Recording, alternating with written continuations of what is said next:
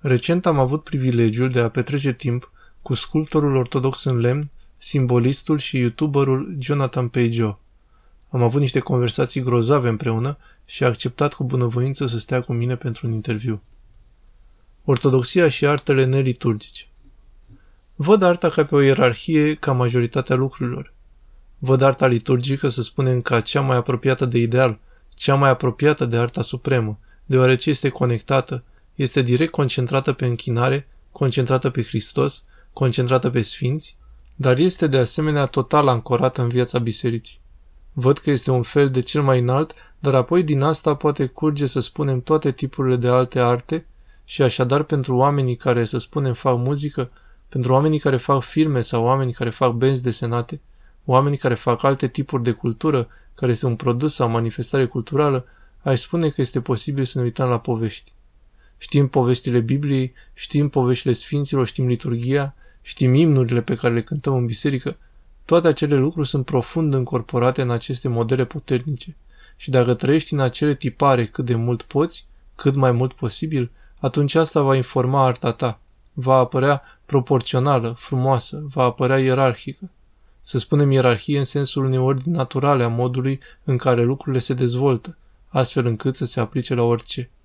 Se poate aplica la realizarea unei cotii poștale, se poate aplica la a face o clădire sau scrie o poezie sau scrie un cântec și deci nu înseamnă că arta va suna sau arăta ca arta liturgică. Nu neapărat, dar mai profund va exista acest simț al proporției și al modelului. Îl vezi și știți că mulți ortodoxi, să zicem, din America de Nord și chiar preoți, îi iubesc pe scritori precum C.S. Lewis sau Tolkien și te întreb de ce este așa. Pentru că acei autori, să spunem, care nu sunt neapărat ortodoxi, au fost capabili să-și imbibe munca cu acel simț al proporției, al ierarhiei, al frumuseții. De desubt, povestea reală în sine nu arată ca o poveste biblică, nu arată ca liturghie, dar este impregnată cu același model. Și deci cred că acesta este sfatul pe care l-aș da oamenilor, este să se cufunde în poveștile Bibliei, să se cufunde în tiparele pe care le găsim în ortodoxie și să vedem cum se conectează la alte povești, cum se conectează chiar și la povești din alte culturi. Dar să vezi acele conexiuni înseamnă să descoperi acele modele și eu cred că acele modele sunt într-adevăr o privire noetică a luminii lui Dumnezeu care stă în spatele manifestării, așa că aș spune să vă încometați. Ortodoxie, artă, dogmă. Le-ai spune artiștilor ortodoxi care sunt interesați de artă, nu mergeți la școala de artă, dar uneori, dacă nu există multe opțiuni, aș avea tendința de a spune să încercați să găsiți studiouri private, încercați să găsiți aceste configurații de atelier, unde vă puteți alătura acestor ateliere și puteți obține cursuri de desen și puteți avea sesiuni de desen de acest tip. Aș spune că este mai util, dar singurul lucru pe care l-am învățat să-l fac la școala de artă, pe care trebuie să-l învățați, este să înveți să vezi.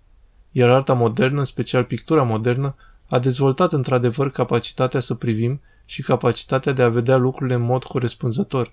Pentru că noi credem că vedem lucrurile, dar de fapt de multe ori nu le vedem, așa că trebuie să învățăm să vedem. Asta este cu siguranță ceva care poate fi util în școala de artă. Ideea că arta nu are reguli este o prostie absolută. Este o prostie care se rupe, care se devorează pe sine. De fapt, nu este adevărat. Este de fapt o minciună că arta modernă nu are reguli. De fapt, are foarte multe. Foarte precise și insidioase care sunt acolo. Există anumite lucruri pe care nu le poți face în arta modernă și lucrurile pe care nu le poți face în arta modernă sau în arta contemporană sunt exact lucrurile pe care vrea să le faci ca artist ortodox. Și anume, arta modernă și contemporană nu poate face ceva în mod direct. Trebuie întotdeauna îndepărtată din ceea ce face. Trebuie să fie întotdeauna un comentariu la ceva, trebuie să aibă întotdeauna un nivel de distanță și ironie în ceea ce face. În timp ce, ca artist ortodox, creezi lucruri în mod direct. Faci o imagine a unui sfânt fără niciun comentariu, fără nicio ironie, fără nicio dorință de a-ți arăta părerea despre acel sfânt, dar să încerci să captezi cât mai mult posibil și să poți comunica acele persoane care se va angaja cu acea icoană pentru a încerca să surprindă esența, să spunem, a acelui sfânt în limbajul artei ortodoxe, în limbajul comunității. Și deci este foarte dificil dacă obții o pregătire în artă contemporană care te va învăța să fii ironic și să fii îndepărtat și să ai propriul tău fel de a vorbi despre lucruri. Așa că ai spune oamenilor să învețe. Sunt atât de multe moduri de a învăța acum. Acum știi că poți învăța online. Există toate aceste modalități de a învăța. Aș spune că cel mai bine este să o faci așa.